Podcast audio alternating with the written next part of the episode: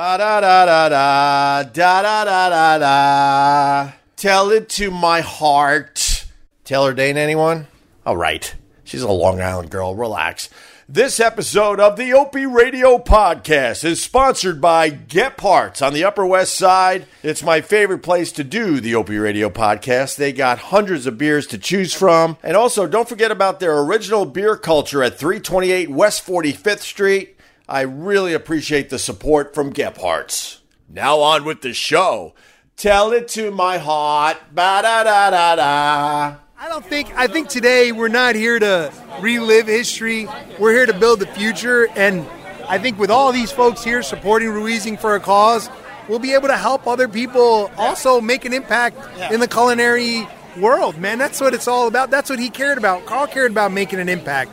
Absolutely. I think that today is the start of something really great. You guys ever? I've never met. Wait, this is Vic Henley. That's Vic Henley. Oh, hey, man, I've heard a lot about you, man. He was in my house. Don't believe any of it. I heard for about 10 weeks.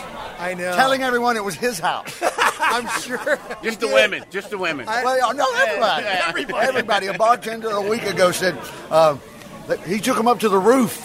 Carl goes, oh, you should see the roof deck. See, I gave him a full set of keys, and the guy said, man, this is really nice. How long have you been here? And Carl's like, I got about 15 years.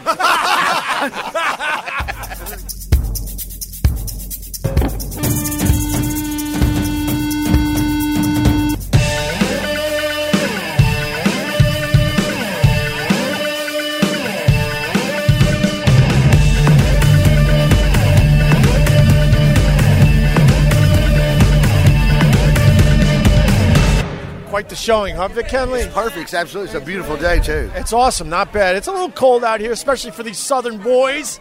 Barbecue Ninja. Yeah. We had a little cold snap down there in Mississippi right before I came here, but, you know, hey, y'all should be used to it up here. Y'all got more coats than we got. Yeah. That's a lot more. And, of course, you're from Ubons. Ubons. For the people that don't know on the podcast. Hey, yeah, and I tell you, you know, Carl was a wonderful, wonderful supporter of ours and the barbecue industry. And you know, when we got the call, just like anybody else, when they called us and said, hey, we want to put on this event, you know, to raise money, and we're in. You know, I mean, there's no question about it. We're going to be here and support him and the causes just like he supported us.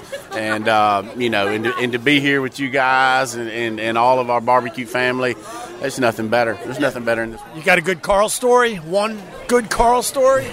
Man, I tell you, that I can tell. I hear that all the time. Yeah, you know, it's amazing. I don't think I can really tell all. His accent is music to my ears because now there's at least two of us here. Have the southern drawl. Right. I called him a day or two after it happened. In a total hillbilly manner, I'm like, well, this is pretty tough. I go, it's pretty tough. And I paused and I went, I had to call my mama. That's how sad I was. And he goes, me too. Me too. That's how bad I had to call my mama. I'm 57. Carl and I had texted back and forth on Friday morning. If I ain't mistaken, that was the 20th. Yeah, absolutely. 21st is the anniversary of my wife and I having a stillborn child.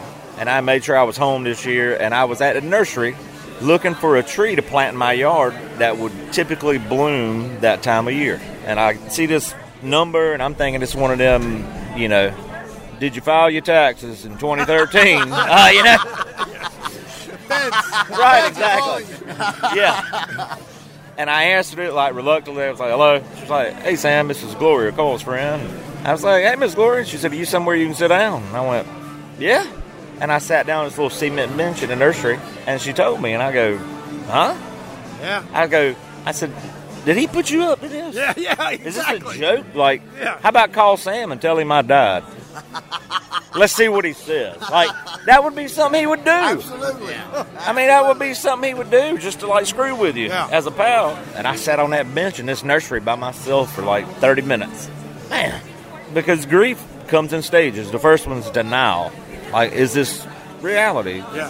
Is this true? And all these things. And I immediately went back to scrolling through text messages, you know, and all the stupid stuff. And Carl and I had some serious, serious conversations a few years ago that I would not have anticipated him calling me to, hey, man, I want to bounce something off of you. Really meant a lot to me and validated, in my opinion, what his thoughts were of me. I don't know that he ever spoke of them to anybody. I've never spoke of them to anybody because that was the way the conversation was left. I don't know that a week went by that I didn't talk to him on some level, either sarcastically, seriously. Oh, yeah. I was showing George a text. There was a last text that he sent in a group text. It had this lady, this old lady jumping up in the air, and it said, "Nothing can F with me more than my anxiety." The last text he and I shared was, I sent him this text, we were back and forth, and finally I was like, "I love you, you bastard, you." Yeah. And he responds, "Ain't nobody here but us chickens, Sam." Right. Perfect. I used to send him that video all the time. He would say that to me, too. And I found the old video of it, and I sent it to him. He goes, "Oh, my God." I go, "You used the phrase? You didn't know the song?" And, you know, one of my big memories is when, you know, Poppy Gary Roark passed away. And you know, I was on my way down to Jackson to be with the family and everything. And he called me on the way down there. And, of course, you know, that's a phone call you're going to answer. And we shared a lot of memories on the way down there. And, man, we cried together and we laughed together. And, you know, he told me, he said, "Man, you know, I can think of a million people that I'd rather have this happen to than Poppy, you know, including myself." And you know, and just for him to reach out like that and to really in that moment, you know, show his compassion that he had and to be, he was just a genuine person, man. I mean, you know, he had the heart of a freaking lion, man, you know, and heart of gold. And that was one thing that I really remember and really stuck out to me was you know, him and Poppy just had a connection, man, that was a special thing. He talked about him all the time. Yeah. Absolutely. I hung out with the guy once and I fell in love with that guy. To imagine he's gone and Carl, really? I know. Really? I know. And that's two people in my life that were very good friends and mentors and supported me wholeheartedly, and to lose them like that, you know, so close, it's tough, man. But, you know, it's like we say in the barbecue world, you know, we're going to keep the fires burning. We're going to keep their memories alive, and we're going to keep busting our ass to fucking, you know, remember them. Yeah. Y'all ever said something that you're like, "Man, I wish I hadn't said that," but it was funny in the moment, and then later on you're like, "God, I wish I hadn't said that"? The last podcast I was on with you and Carl, we're all sitting behind the Ubons tent. Oh, shit. And it's me, Billy, Pat, Carl, Opie, and Mr. Gary. Poppy is like pacing back and forth behind us, like trying to screw with us. And it was Carl or you one that said, "I wonder what Gary's looking for." Because he'd been screwing with us, like... Yeah. In his way. Like, you know, I mean, he was a jokester. No, there ain't no doubt about it. I've got a picture of me and him, Pat and Rodney, and he's got a guitar strap as a sling where he had broke his damn wrist at Big Apple, not Big Apple, but Windy City Smokeout, and we were doing the Four Horsemen picture. He broke his wrist on Friday. Moonwalking. And moonwalking to Michael Jackson. Hey, he was moonwalking. He fell. He busted his butt, broke his wrist, popped back up, and finished the song out like the true trooper that he was. Like a makeshift sling out of a guitar. Yeah, and that happened on Friday, and he partied and hung out all the way through the weekend. Excuse me, that was 17. So we're at Big Apple and 18 doing this podcast. Mr. Gary's like creeping. He's like Mr. Deeds. Walking back and forth, trying to figure out how he can bomb this podcast. He had already done his part. And somebody goes, "I wonder what Gary's looking for." And I spun around, being dumb. I was like, "Probably a casket." And we all laughed it off. And then Gary comes up and made a jab at me and Pat about how much we talk. And so just a few months later, I'm standing in front of my barn, and I get the phone call about Mr. Gary. And that was the first thing I thought about was that statement. Oh, man. And I had to be in Nashville anyway. And so me, Billy Durney, Pat Martin, and Kerry Bringle loaded up in a Tahoe and drove from Nashville, Tennessee to Yazoo City, Mississippi. I put my suit on in a Wendy's bathroom in Yazoo City before we went to the funeral for Mr. Gary. Yeah. When y'all showed up, man, I tell you, that meant the world to all of us. We walked into the church, and the visitation was happening from, it's like 9:30 to 12:30. Well, y'all showed up at 12:30. We go into church, and the guy from the funeral home is standing at the end of the line saying, we've cut off visitation. And Pat goes, man, we sure appreciate it if we go up there and see them folks. They're great friends of ours. He was like, no, we've cut it off. Service got to start at this time. And Pat goes, I'm going to put it to you this way. It's this man right here is from Brooklyn, New York. This man right here is from Eastern North Carolina. And we all just drove from Nashville, Tennessee to here because that man up there was our friend, as well as the folks standing to the left of that casket. And I bet they'd appreciate it, too, if we could go up there and hug their neck. And the guy goes, all right, and escorted us down the line. We go up, and as soon as, like, good Lord. Of course, fraud with the time. Wait, let him finish the story. That was fuck your interview, motherfucker. He just got a lot blacker in here. No kidding. Party's over. But, man, talk about that's right. Yeah, talk about. He just gave me like the leg drop off the top rope. But we went up and hugged everybody's necks and sat down, and we were all crying when we went through that line, and we sat in that service, and we go to the cemetery like true Southerners. You go for the burial and all that. I got to be the one, even though pretty much everyone would do this. We got to let you off the hook for that line because you just hanging out with you guys, busting balls. Gary, you're talking about Gary, who is the founder of Ubons. His son-in-law this year at Windy City Smokeout, that story. Yeah. And he's like... Gary would have been the first laughing at him. Would have been the first one. Of course. So yeah. I'm going to let you off the hook. And you're going to let him off the hook. Oh, there's no doubt him off the hook, man. Right now, Gary's going... Sam, just let it go, dude. Yeah. I mean, come on. Well, because I did the same thing with Carl off and on the podcast. I'm like, dude, you're gonna die over a hashtag, and Carl would go, Oh, exactly. And I don't regret it because we were always busting balls, right? Exactly. I mean, that's just what we do, and we kid with each other. And he didn't think anything about that. He laughed that off when Sam said that. Yeah. He would have said it back to Sam if given the chance, Yeah. Exactly. Yeah. I wouldn't lose sleep over that at all. We walked up here earlier. You were like, you got to sing a song. Yes. So, Carl, this was around the time of his marriage parting. Me and him were talking, and he knows I'm a fan of country music. He was like, man, you just give me a song.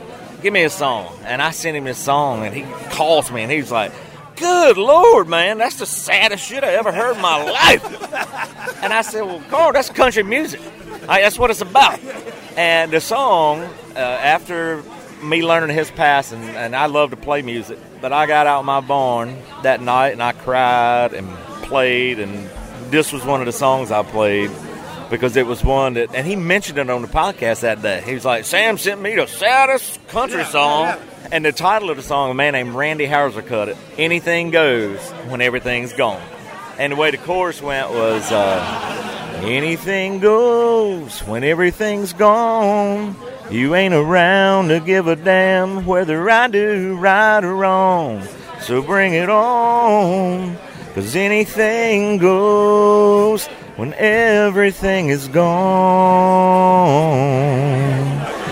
And Carl goes, you're the worst friend ever. You know what they say about country music, though? They say if you play country music backwards, you know what you get? Everything back. Yeah, you get your wife back, your kids back, your mobile home back, your dog back, you get all that shit back. You get everything back, of course. Right. Oh, man. Robert from Westwood One, there's a fan here who's been following you since 98 and became a fan of Carl, so we're going to get you to sign that so we can move that along. I just realized my hand is frozen. That hat is amazing. Gloria's going to be selling those soon. It's the Ruizing hot dog hat here on sale, and I think we're going to make that available online at some point. Yeah, of course we are. Yeah. Of course. Yeah. Fox Brothers in the house. What up? What's going on, bro? Nope. How you doing? Good, man. You came from Atlanta. Came all the way up from Atlanta. Gloria told us about this, and we wouldn't miss it for the world. Carl was the man, He was a damn good friend, damn good man, and anytime he asked us for anything, he got it. So yeah, I mean, everyone here is literally connected to Carl. It's like one big spider web. Yeah, I know him through you, who knows Carl, you know what I mean? Yeah, we're all connected. I was talking to somebody when I was serving him the bologna sandwich that we brought up here. He's like, man, I've known Carl since he was 3 years old. Everybody is here for Carl. And, it's like, what do you think Carl would be doing if he was here today? He wouldn't even know what to do with himself, He would be laughing, have a big old cigar and bourbon in his hand, and just laughing, that laugh. Or he would get on mic and go, enough already, go home. What's going on, man? Another Fox brother. What's up, man? I'm doing what everyone else is doing, trying to get, through this. But now it's finally turning into a celebration, finally. It's been a long 2 months. It is, and now everybody's just rejoicing and doing what Carl would have done. Yeah. Is Atlanta excited about Trae Young? He's doing good, man. He's awesome. Yeah, he's got. Are you guys basketball fans? I mean, now he's there. We're getting there. So that's about all we got in Atlanta right now. We did beat the Saints, so we got that. That was like kind of our Super Bowl right there. But and there's Carl's brother George.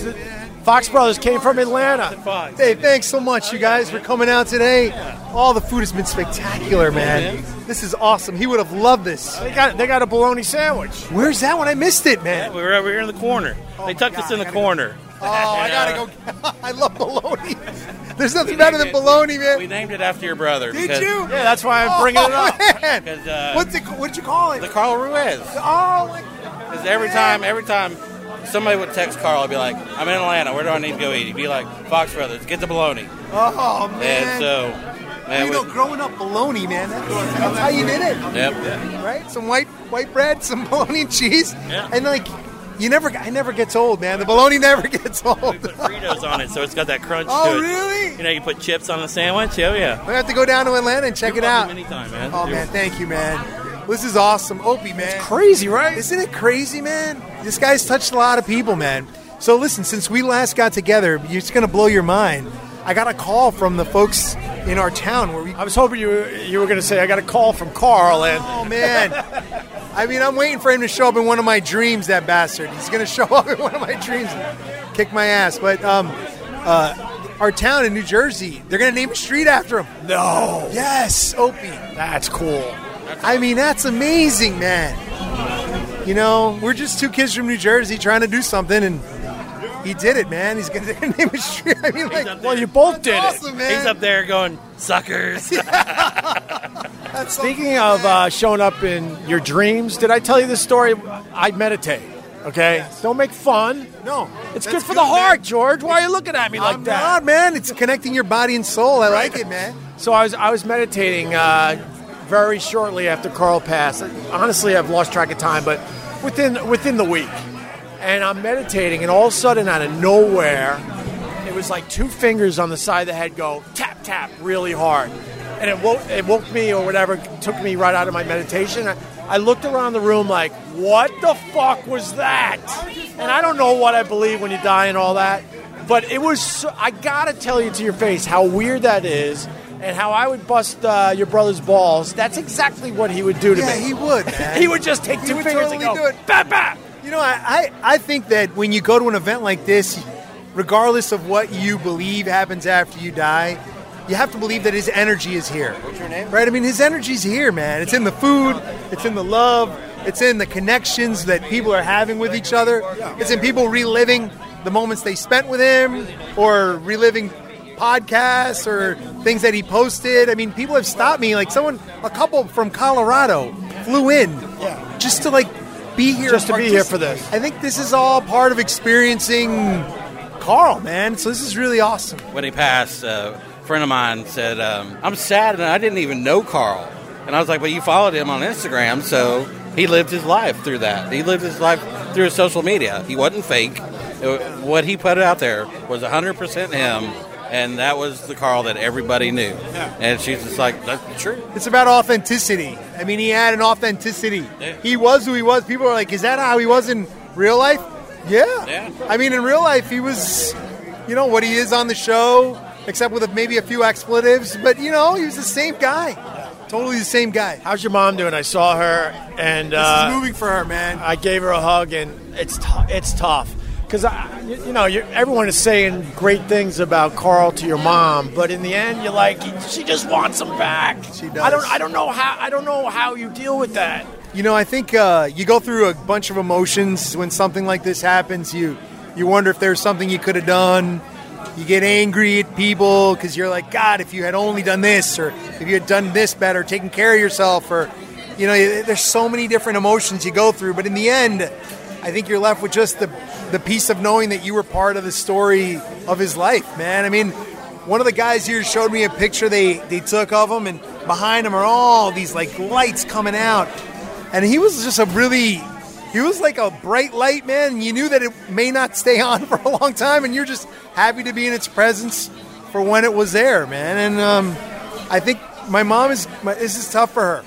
She's gone to visit him a few times. It's tough. Yeah. It's tough for her. But it's good that she's seeing all this love today. Seeing the love. Yeah. The story you told at his service down in Miami about the text he sent you while you're at work. Yeah. About Phil Collins. About the picture of the plane and yeah. He I was at work and he said, "What are you doing, man?"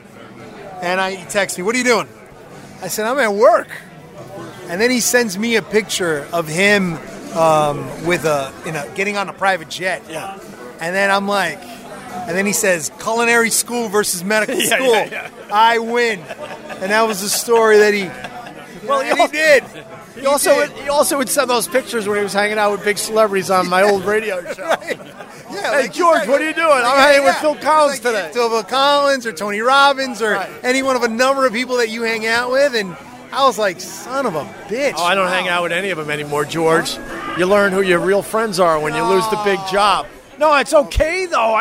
I never was into that world in that way. You know what? That's the beauty of your brother, by the way, so it's really important. When I lost the big radio show, you learn that you were just a guy in the seat. And a lot of these friendships you thought you really had, you didn't have at all. It was because I could do things for a lot of people, including big celebrities and then lower-level people. So when I got let go at SiriusXM, a lot of people turned their backs on me, not going to lie. And you learn who your friends are. And the number one guy was Carl. I believe it, man. He's like, brother, what are we doing next? I'm with you. And we started up just doing silly pop-ups all over the city. You know, I mean, how many people could possibly watch a Facebook Live? But he was into it, and then we just slowly started building this thing together. Because he believed in us, he believed in me. He's like, fuck, you lost your big job. Who the fuck cares? Let's go have some fun now. He would text me a lot and be like, telling me that the podcast he had going with you, it was one of the things he was most proud of. Yeah.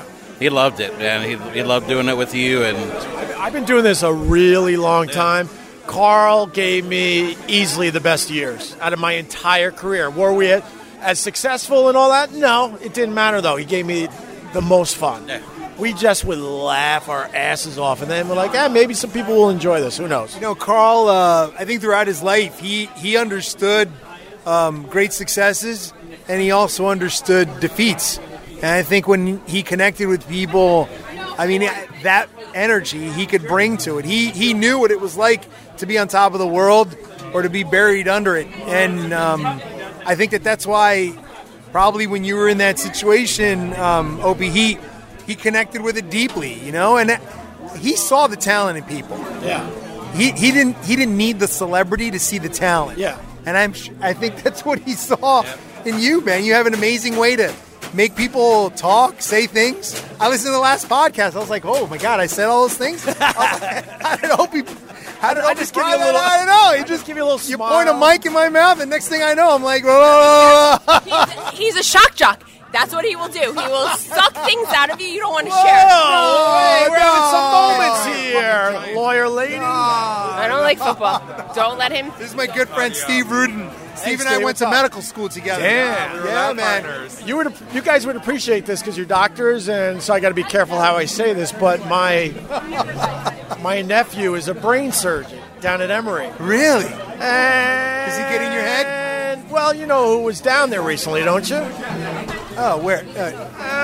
Mr. Jimmy Carter. Oh, really? And let's just say he was close to the situation. Oh, is that right? So I'm a very proud uncle. I'm not sure what I'm allowed to say. And honestly, I officially don't know exactly his role in the whole thing, but he was in the mix. Quick break, and then we'll get right back into the podcast. We're going to be hearing from Carl's mother in just a few moments, but I got to say this. Money, money, money, money. Did the Jets just destroy the Raiders? OMG! All right, relax. We're, 4-7?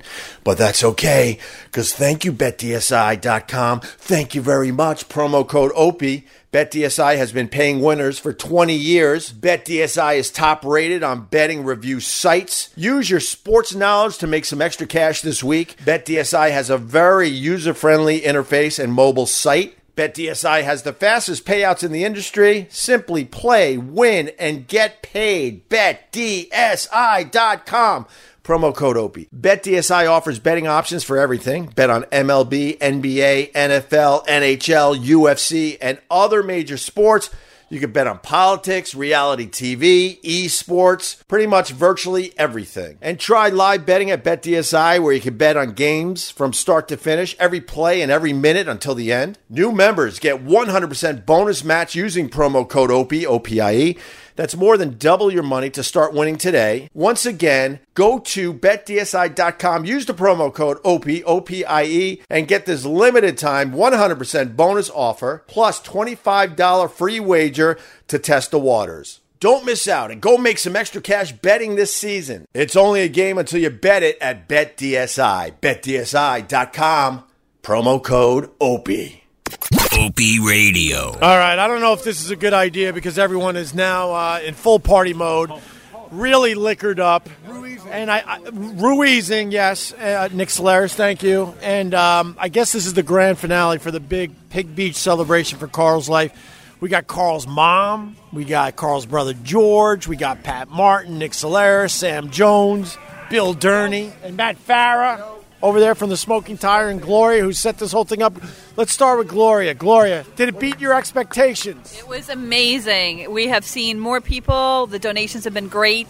And the camaraderie and the love has been beyond expectations. It really has. Just the barbecue family is, there's none like it anywhere else in the whole wide world. Everybody has just given their heart, their soul, and their talent.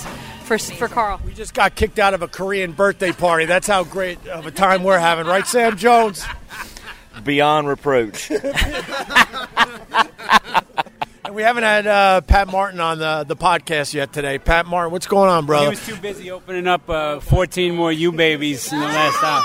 Excuse me, Billy. It's actually 16 now. There was two that happened in that meantime. That's old brother. A lot of people don't know this, but there was something called the Four Horsemen, which was Pat Martin, Sam Jones, and Bill Durney, and, of course, our pal Carl, right, Bill? Absolutely. So Bill Durney, by the way, from Hometown Barbecue. First of all, I can't believe the amount of people. I know I saw George when he walked in, and he looked startled that this many people would show up. And your words when you spoke was so beautiful and prolific about knowing that his family, loved and adored Carl, but couldn't imagine that the world loved him like that. So to see the amount of people that came out today for our friend Carl and for all the love that he and hilarity that he gave us over his lifetime is just so incredibly moving to all of us. And so happy to see Carl's mom here. I got to meet them in Miami, and it's just an overwhelming day for all of us. I got to say, Bill, when Carl brought me around to meet all you guys, the barbecue crew, you were the one. You came up to me and you go, "Oh, you having a good time?" Like, man, I'm having a great time. You guys are awesome and hilarious and really a lot of fun. You looked me dead in the eye, and I'll never forget this, and said, "You're now one of us. Don't fuck it up." Yeah, well, that's probably true. Excuse our language. The thing about the barbecue community is that we're not in a business. We're in a community. We're in a lifestyle. I was brought into this, years ago, wanting to meet Sam and Pat and Wayne and the guys that were leading the way. And I'm just really such a, torchbearer of the responsibility to who gets in our little club, because it is pretty little and it's small. So I wanted you to know that Carl, it was important for Carl to have us embrace you, and I wanted you to know that this is who we are, and it's not like other chefs around the world who are competitive and cutthroat and stuff like that. The barbecue community is one one heartbeat, and you're seeing that today. So I just wanted you to understand right off the bat that this was something serious that you should protect, and a family and a friendship that you'll have forever, and you included. I realized how special it was as soon as you said that. So Carl's brother George once again. George. Well, listen, I think on behalf of our family, we've been really moved by the outpouring of love. This has been an amazing day.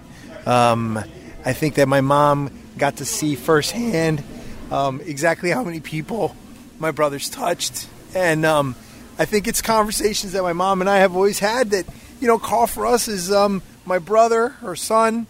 But we realized that he was a figure for so many people around the world, that he represented something important for so many people. And we see today his extended family.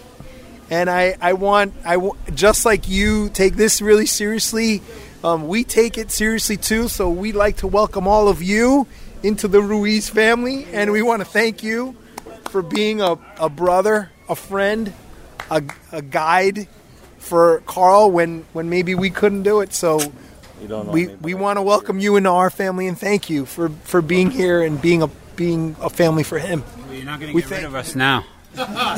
We're all going to your house for Christmas, Ma. We're absolutely screwed now. You're screwed. That's it. You have all of us. Thank you very much, sir, everyone, for the love you give it to my son, for the support you give him when he needed. And thank you for everything you do for us in this really sad time. Thank you. No. Thank you for bringing him into this world because... He continues. I was going to say he did, but he continues to touch so many people. And I walked around this place, and so many fans of just my podcast. There's so many different worlds here, by the way. And so many people would say to me, I never met him, but... And, he lives on through all of us. Yes, thank you very much. I am really proud of everything. All the love he got through his life, short life. But it was really, he told me one day, he said, Mommy, my religion is give to the people when they need it. And they really do. Then I hope God pay for him the double. I know. We really miss him. But I know God is fair. And I know he is happy in the place he's supposed to be. Yes, thank you. Wow, I don't even know how to follow that. I look forward to the day that when you think of Carl, that it brings a big old smile to your face. I hope. Yes, thank you. It's been. I think it's. We have felt this loss, but I think today we realize how so many other people have also felt this loss deeply. Carl was a family member to so many people, and he was a deep friend for so many people. So today I am honored, grateful, and for us, I think about the dream that my mom and dad had of launching a small family, having two sons, having them go out in the world and make an impact. It's really no different than the dream I think any of us have for our families. And I think today, Mom, you see the impact that Carl had. We didn't always see it, but today I think I hope you feel it, because over the last several weeks I've started to feel just quite what an impact he's had and how he's brought people together from people that normally would never connect. No. He would find a way to connect, and it's because I think that he tapped into, in everybody, the best in all of us. Mm-hmm. The desire to have a great meal or to laugh with friends or to have a great drink with someone and enjoy a great time. I think he tapped into those deep universal truths that we all believe and want to believe, even in difficult times. And I think that's why he created a community of very diverse people and brought them together. Yeah. And I think that's what you saw today. And we're very grateful to all of you guys. We're really grateful. To all of you. Man, are you kidding me? I mean, grateful for y'all to be here. And I'm with Opie. Thank you for bringing him in the world. George is right. I mean, I was sitting here thinking about what he was saying and how he constantly connected people and networked everybody. But his mind was always working. Like, you could see it mid-conversation, like whoever the person is that's in his mind and we don't know yet, he's already putting me and that person together, or vice versa. Crazy. You know what I'm saying? 100%. And he wanted so much for everybody else to be happy. Like, as I, you know, through the past couple months as we've gone through all this, like, you know, you're driving the truck or whatever, and you start thinking about it, and people die. And you start thinking about the stuff you always took for granted, this stupid stuff we were talking about, like the texts, the conversations, him making Billy want to absolutely burn the entire city down just to kill him. Once a month. He loved busting your balls. So very few people in the world knew that me, Pat, Sam, and Carl had a very intimate text group.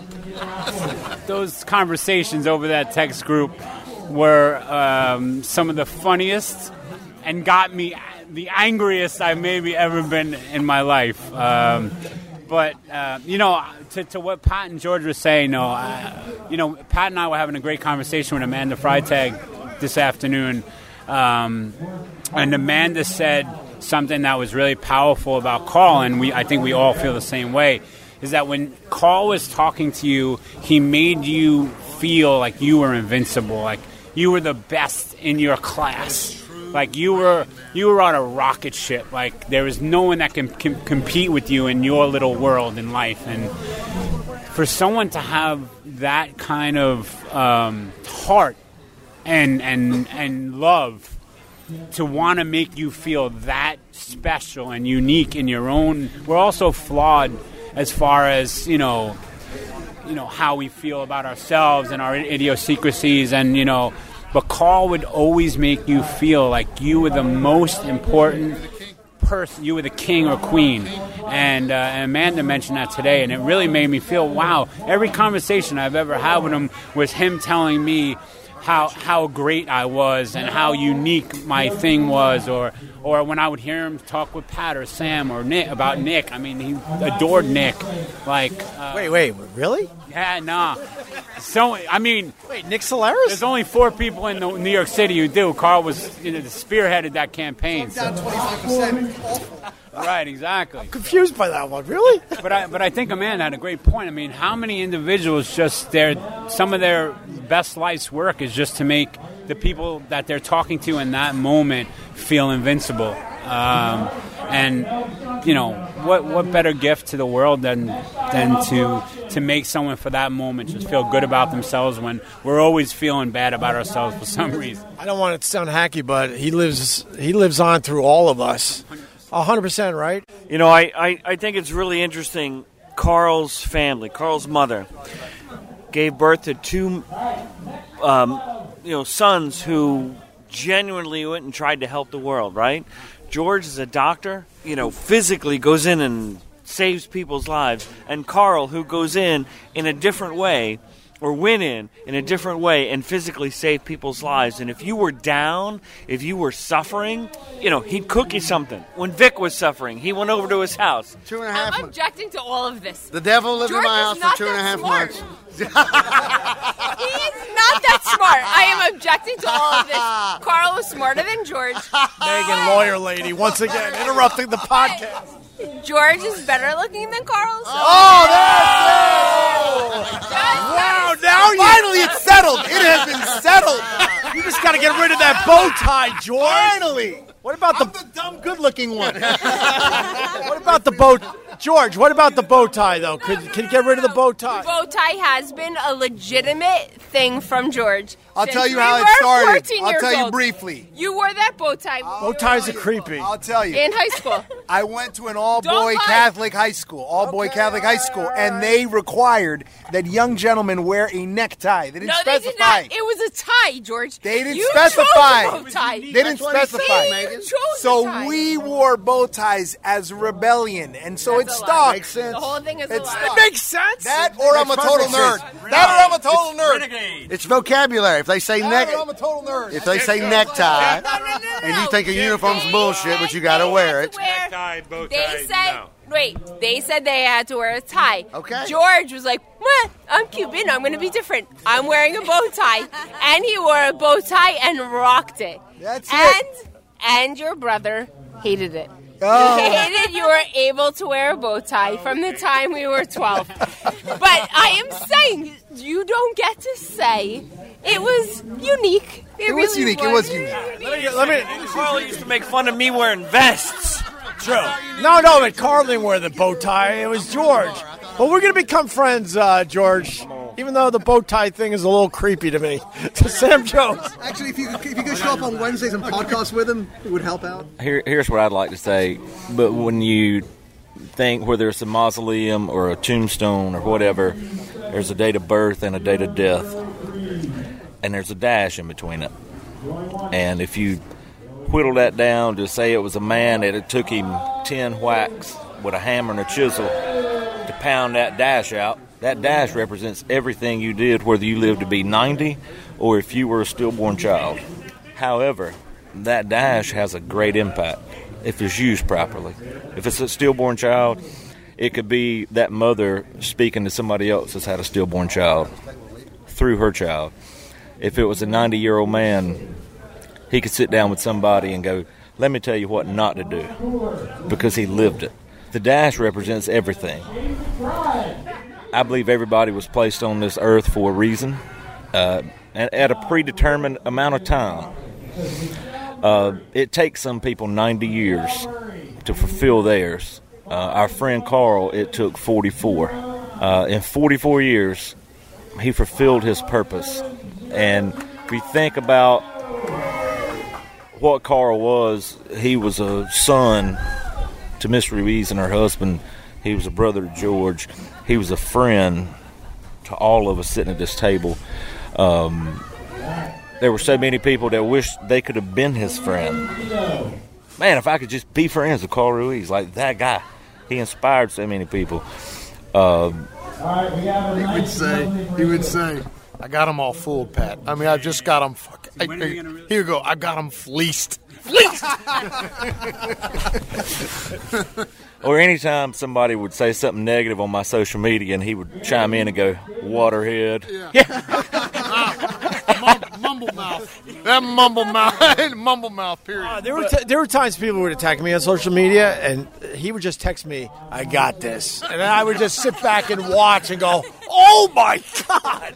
I never want to be your enemy." Literal prison rape. But it was always just a one-word tweet. Would just take the guy out. He was the king of the one-worders. King of one-worders, king of max one sentence, and absolutely annihilate, complete obliteration of whoever sent it. Getting Tommy gunned. Yeah. We shared enough sarcastic lines with Carl that I shouldn't do it on this podcast, and so I'm going to be serious. Everything I just said was a preface to this, that if Carl Ruiz considered you to be his friend, and you were lucky enough to be able to refer to Carl Ruiz as your friend, you both were better people. Because he was going to teach you something, and he genuinely wanted to learn something from you. There's not anybody that I think I respected anymore, because I considered him to be much more accomplished than I. But like Pat and Bill said earlier, he made you feel like a rock star. Always. Your food was the best ever. Your restaurant was the best ever. If you ever thought you had a terrible day, that guy was going to bring a smile on your face, even if it meant making Billy mad. I'm trying to be respectful to Carl's mom and not tell any of these stories. Listen, I forgot. He would hit Carl's mom, earmuffs. So hold on, let me. Come on, one. He would send Sam and I his texts and say, talking about Billy, he'd say, should I hit him with this, boys? Should I hit him with this? And he would just be like, yeah. Well, sometimes you would. I'd be like, God, I hope he doesn't send that to Billy. And then he would say it. I would explode, go absolutely crazy. And then he would text me and he'd be like, yo, man, we're all right, though, right? You know how much I love you, right? And then he would every single time, he knew how mad I was. He would call me the next morning, every time. It never went one time that he didn't call me the next morning and say, we're all right, right? We're all right, right? He goes, I think we know how much I love you, right? You know how much I love you, right? And then he would tell me I didn't tell you last night that he was texting you bastards and fucking. You guys were back. He got. You don't know. You thought it was all me, but they were backdooring you with me. Oh, that was. There's that bullshit right there from Carl. Just that. Yeah. Man, he was incredible. One of the things that was most special, I stumbled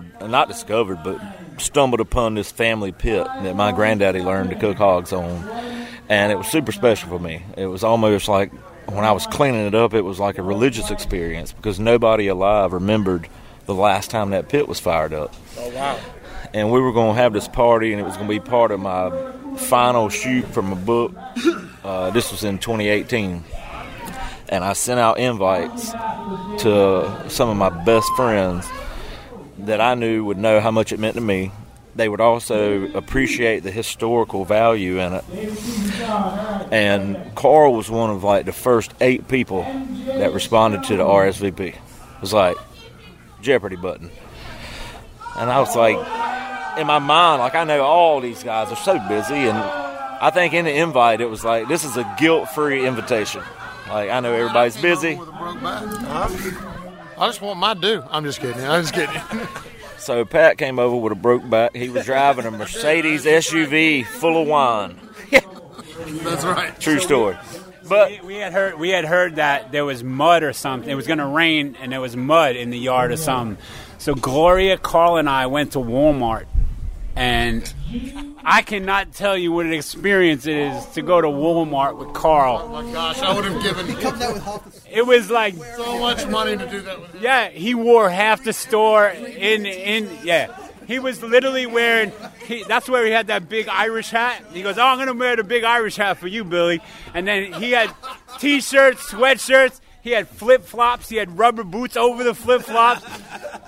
He looked like a vagabond walking around Walmart for 2 hours, man. But he owned it, always. Yeah. He always owned those outfits. Of all that there was, I mean, we could go down a list of things that weekend that was so funny. But UNCTV covered this thing, and I watched that film now. And on the last part of it where it slows down and it gets real serious, and I'm talking about that pit, and it's just panning this place, and there's Pat standing there, Billy standing there, Carl with his Irish fornicated up hat that he got from Walmart. He had everything but a chin strap on it. And we go back to my shop after that and had a barn party, as we called it, that was like the best of the best. Carl sang karaoke and just thought he owned it. He was like, God, I'm so good. But, man, we had such a great time. But to me, that particular – and, I mean, I could go down a list of things where my friends showed themselves to be friendly, because I think that once you become friends with somebody – and I believe Carl was this way. Once you became friends with him, you could rob the liquor store. You could knock over the First National Bank. He was still your friend. He might not agree with what you did, but he was still your friend. And that's the way I am. That's the way these guys are. To the end, I'm going to be your friend. If that means we have to talk on a phone through a glass, I'm still your boy. We're still tight, and that's the way he... I will come see you. That's all I need you to do. Just a phone call. I literally, for whatever reason, watched that film for some reason in the weeks following his death, and as it slows down and it's panning everybody that was in that pit house that afternoon or that night, I was like, man, that guy. And Pat, and I mean, all of them are so special, but because he's not here anymore, it makes you think. And Pat and I have had this conversation multiple times because we had another friend that passed last year, and I was standing on the porch of my restaurant. We were talking on the phone. I said, "Let me tell you something. I know we're tough, and you're this big old country, whatever, from Mississippi." But I don't want to hang up the phone again without telling you I love you. I told Billy the same thing. I told Carl the same thing. And I don't know that I ever hung up the phone with either of the three of these boys in the last year that I would say, love you, buddy. Yep. And didn't feel the less of it. Right. Because it's only on this side of the grass that you can minimize regrets. I think every time anybody goes to a service, whether you're putting somebody in a mausoleum or putting them below ground, you have regrets. I wish I'd have told Pat how much I thought of him. And at that point, it cannot be had back. Right. And I've learned over these last 10 or 15 years that it's only right now that you can minimize those regrets by telling Pat Martin you love him, Billy Durney. Now that George is our honorary now fourth horseman, I could say. Whoa, George! Yep. The better looking, but slightly dumber. We just got to get rid of the bow tie. I'm obsessed with the bow tie. I wish I had that moment. I wish I had that moment with Carl. But the last thing you said to me was how great the hot dogs were at Gephardt's. So, no, actually, he gave me one of those I love yous. And I'm like, yeah, man, Carl, I love you. He goes, no, man, I love you. And I was like, wow, man. This is profound. Yeah. And it came from a really deep place. Well, especially because typically, and we joke about this all the time, when men become friends, they may never speak again. If they do, it's in sarcasm. Did you just take care to check? What a prick. Yeah. Oh, you can't say. Well, you can't say. Most of the time, it's sarcasm, or it's in taking a vehicle to get your buddy enraged so much that he wants to blow your house up with you in it. Like Billy, that was Carl's way of telling Billy he loved. The last time that we had one of our group chats, it also didn't end very pleasant. But I will say, never be in this group of people. But now I will say, you guys don't know this. This is true. You guys don't know this. And I believe he had said this to Gloria. She had told me at the funeral in Miami. But what you guys don't know is Carl called me the next day.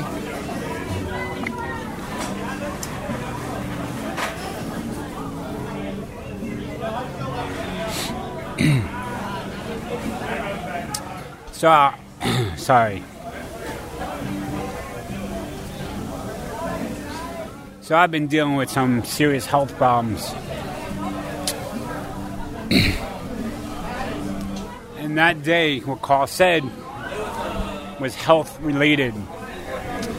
And he called me the next morning and said, the truth is, I just don't know how to deal with you being sick.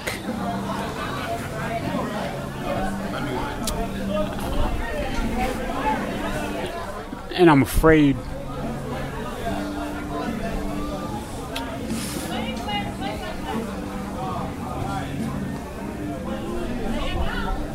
And he really was reaching out, and that was his way to express how to open a conversation with me about how ill I was and what he can do, and really show me how much he loved me and cared about me, and how he just really didn't understand how to deal with the fact that I was so sick, which again goes to his beautiful, loving heart and nature. So, oh, Jesus, Bill. I'm going to share a conversation that was 2 weeks prior to that resulted in me and Pat getting on the phone. My kids we had kind of farmed them out to be babysat, and Sarah and I went to dinner, and we're sitting on our back porch that night. Carl texted me, and I hadn't talked to Billy in probably 2 or 3 weeks at that time, which was odd. And he texted me, he's like, you talked to Billy lately? I was like, it's been a little bit. And he said, well, you need to talk to him. You need to go see him. But he called me subsequently after that, the same dadgum thing. I'll just call. Word you were going to pass. And he wanted us to, he was like, we got to get up there. I was like, hold on, Captain. I talked to Billy all the time. I mean, he was generally, like, seriously concerned. Me and my wife chatted a little bit, and then Carl texted me, and that led to, I was like, hey, I just called him. I was like, what are you talking about? He was like, man, I'm worried about Billy. And he's not doing good, and, like, next thing you know, like, I got water running out of my eyes. I was like, man, do you know something I don't know? Like, we're all tight, you know. Carl and I get off the phone, I called him, and I was crying on the phone. I was like, have you talked to Billy? Like, Carl just called me. Is there something that we're not aware of? Because I will book a flight tomorrow. We'll go to New York to stand wherever we need to stand. And it was, as Bill said, Carl was genuinely concerned about his health, and he parlayed that, or I would say conveyed it to us in a way that just like setting foxtails on fire. Yeah. And I sat on my back porch for an hour just bawling. But anyway, to Sam's point, is the point is that, man, with all his mouth and all his like full on frontal, he was the most New York person I think I've ever seen in my life. Like past that shell was a very soft, gentle, caring man. Oh my God, a kind soul, yeah, like without a doubt, man. Anything for anyone. Any time. Of course, yes. Man, like that guy would. It did not matter. One time we went up and had, I won't bore everything with a whole nother story, but this pastor came over from New Jersey to the Upper West Side. This is, I don't know, 6-7 years ago. And just to bring me something for Big Apple Block Party. And he drove this little crappy car up. I was like, Carl, I mean, we didn't have to. He's like, I don't know, Pat, you need it. I got it. It's like, all right, He was incredible. Dumb little story for my birthday this past year. He's like, oh, happy birthday. I'm like, oh, man, thanks, Carl. What are you doing now? I'm like, just hanging, I'm waiting for the kids to come home from school. Let's go to Gephardt's. I'm like, what? I'm like, you're busy. He had La Cabana. He's working 80 hours a week. He's like, no, I want to see you for your birthday. I'm like, all right. And next thing you know, I'm at Gephardt's having a quick beer with him. He gives me a little a fader knife, But it was always him just making sure he was there for you. And I'm like, Carl, you're busy. I'm good on my birthday. I'm happy. I'm going to, have pizza with my family, whatever. But it was important for him to make sure that he was there for those special moments in your life. And we were at Gephardt's maybe an hour. It was awesome. We laughed our asses off. And he's like, all right, I got to go back to work. I'm like, of course you got to go back to work. Why are you even here to begin with? I'm good. It was that personal touch. Always. It was always him. I never got a written letter or note from Carl. Well, he couldn't. But hat. That's another story. That's George's fault. He stole all the education. But it wouldn't shock me. He was the type of person that would have done that type of thing. Yeah. Right. Nowadays you don't get handwritten notes from people. But Carl had that kind of care. Right. He just did it via text and phone. All right. One day after we had recorded the podcast at Westwood One, you had to leave to go see your family, and he's like, what are you doing? Let's get a burger. So we went to that Shribner's across the street. So we went and got a couple of burgers and a couple of beers. And, he knew a little of my story, what I revealed on the podcast, some heartbreaking, entertaining things. And he goes, all right, I'm going to go back to that story that you told like a year ago. And I want to get into, how did the knife, cut through your heart? And we spent 3 hours and a couple of beers and a burger. We didn't even get hammered. It was just like two guys talking about how women had screwed us over and the heartbreak and all that stuff. And then we hugged it out, and it was we both. Oh, shut up, Nick. We got it. It was one of the most touching moments of my life, because we had been through very similar situations. We'd been through a horrendous and horrible divorce, and we both kind of walked out of it going, hey, we're better for it, and we're going to come out the other side of it, and life is on the other side. We're going to make it work. I got to jump in. What Robert's explaining, which I really believe it explains your brother, your son, perfectly. So Robert on the podcast tells this horrific story where he was looking at the security camera, and he sees his wife cheating on him through the security camera. Me and Carl howled. We laughed so hard, and I said, earmuffs, Mom, for real. Earmuffs on this line. He's like spilling his guts out to us. So, that I see my ex-wife with this guy making out on the security camera that he just happened to be checking out, and I go, wow, man, how hard did you get? Carl laughed for 5 straight minutes. 5 straight minutes. But to his point, and this, I think, explains our friend. Carl had no problem laughing at that like any of us would, right? But then, I didn't know that until right now, after the fact, when they went and had burgers, he really wanted to get into what that did to him as a person. My brother used his intelligence, his humor, his skills, and they really were the wrapping around someone who was warm and vulnerable. And when he would see that others were warm or others were in a vulnerable situation, it connected with something deep inside of him 100%. That he then found a deep and real human connection that was difficult for him to then deny. I mean, and that's why sometimes that wasn't his wife, though. That's not how he felt about her. Well, I'm not going to comment about that one, but I would. She really wants to get in the gutter. She just ripped them gloves. Oh my God! But no, I think Carl had a veneer to him, and I think the humor was so acute and so well developed. Because it was his shield. Yep. Right. It was his protection. I think it protected. He was trying to protect who he was inside, and who he was inside was a kind and vulnerable guy. Yes. And I think that he didn't. It's not something that he wanted to put out there everywhere, but with people that he felt comfortable with, I think he felt awesome to be vulnerable with you, to sit down and have a burger and be vulnerable with you. Yeah. And then when you connect your vulnerability with someone else's, those are connections that are very difficult. They're first of all, they don't happen very often in today's world. And when they do happen, they're difficult to shut down. That vulnerability is something that immigrant families feel all the time. Growing up, are we going to pay the bills? Is this business going to work? Are you going to be able to get into college? Are all of these very heavy things that we would have to share with each other, but still have a shield up that we could use to face day after day. And I think that's what Carl had. And it's beautiful to hear all these things. I am not lying. I wish I could have been more vulnerable with him, I tell you. And if there is a take home, I think, Sam, it's what you said, that we only have this moment. And I think that's what I've been thinking a lot about since Carl's passed away, that we only have this moment. And sometimes the moments are wrapped in a lot of BS. And you forget that you forget that this is the only moment that really matters, man. But that was the essence of Ruizing, was living in the moment. Yeah. But you're touching on something that actually that people don't realize when you just see the social media meme, but what you're talking about, the other aspect of Ruizing was that deep connection that he had. Ruizing wasn't about drinking, it was about drinking with people.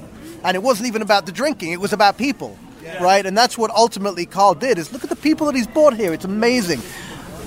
Complete barbecue dirtbags, scumbag food writers, to like the richest people, like guys pulling up in limousines. Like, it's just the swath of society. Like, he just touched everyone. Pat Martin came here in a limousine.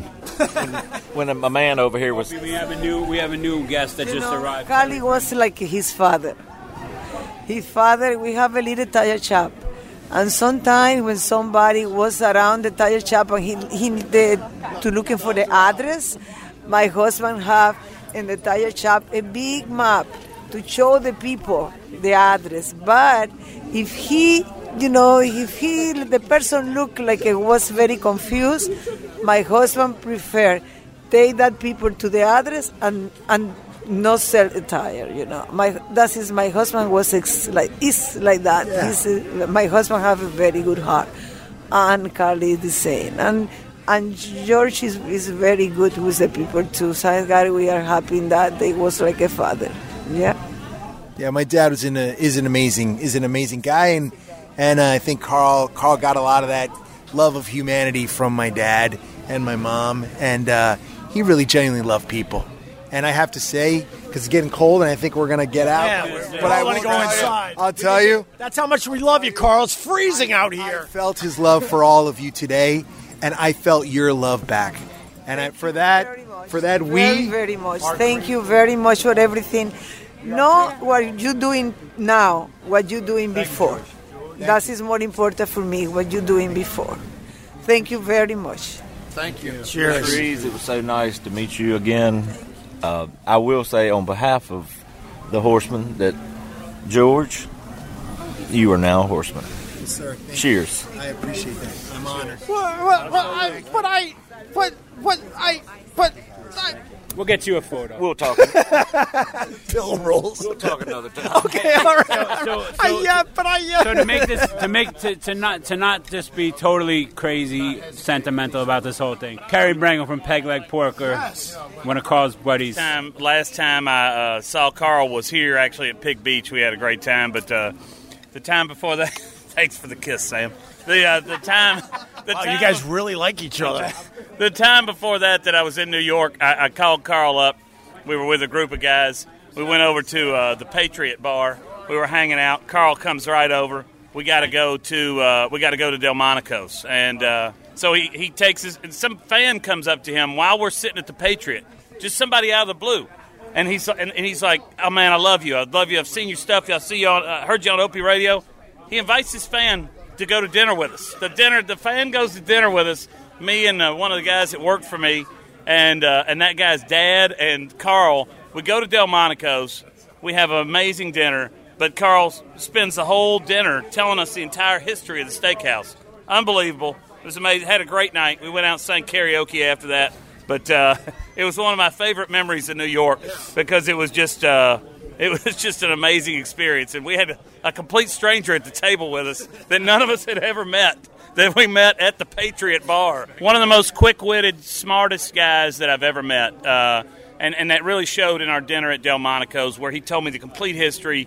He was so emotional about it and so passionate about it, and haven't met many people like that. And just the ability to fire off quick wit and smart, and not just dumb humor, just very intelligent. I can honestly say if I asked every person at Pig Beach, have you ever met a guy like Carl, they would say no. You just don't come across people like Carl. And you know, as a member of the barbecue community and barbecue family, Carl was a huge, huge advocate for pitmasters and for the barbecue family, and really appreciated that. And every time I saw him, he was like, "We're gonna take barbecue to the next level. It is my favorite thing, and I love all you guys." And it was.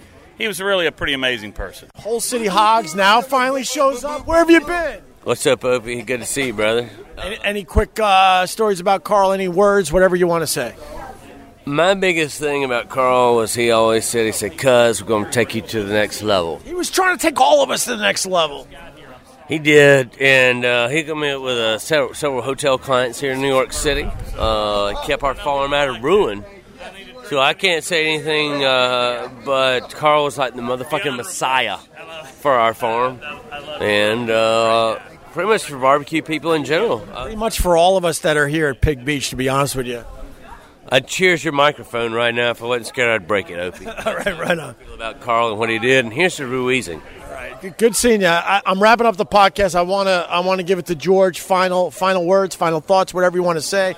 But you've pretty much have said it, and I'm very happy that we will be friends, my brother. Opie, in a weird way, it makes this a lot easier. Opie, thank you for preserving my brother. Thank you for keeping him alive for us. The times that you had with him are epic, and I'm indebted to you, man. Our family is too. Thank you for being here, man. No, of course. I appreciate you, man. I will do my little part and keep his name alive as long as I can. Thank you, man. Because they say, I think it was Leonard Cohen, they said, you die twice, and the second time is when they say your name for the last time. They're going to be saying Carl's name for a very long time. Oh, well, Opie, thank you so much, man. All right, brother. Deeply moved. I love you. All right, brother. Be good. You didn't say love back, man. I love you back, no, Opie. That would have been a great ending to my podcast. Let's do it. Let's try it again. We can't. Just say boo then or something. Boo, boo, boo. I love you. No, it's boo. The laugh is close. It's very close. Very close. The laugh is a little lighter. His was a little. Carl's had a little more. It's very similar. That's good. That's a good. Only a brother could do that good. That's a good impression. That's good. That's a good impression. We're gonna keep George around, but he's got to lose the bow tie. All right. Lose the bow tie. I love the bow tie idea. Bow ties are creepy. No, they're not. They're creepy. We'll do a podcast with the bow tie. It'll be easy for you to just rip into me over and over again. They're only creepy if it's a clip-on bow tie. No, right. I not to myself. Wait, you know how to tie a bow tie? Of course. I bow to you, George. It's not so now hard. Respect. Boo, boo, boo, boo, boo, boo, boo. Opie Radio. Boo, boo, boo, boo, boo, boo. Boom, boom, boom. Boo, boo, boo, boo, boo, boo. Boo, boo, boo, boo, boo, boo, boo, boo, boo.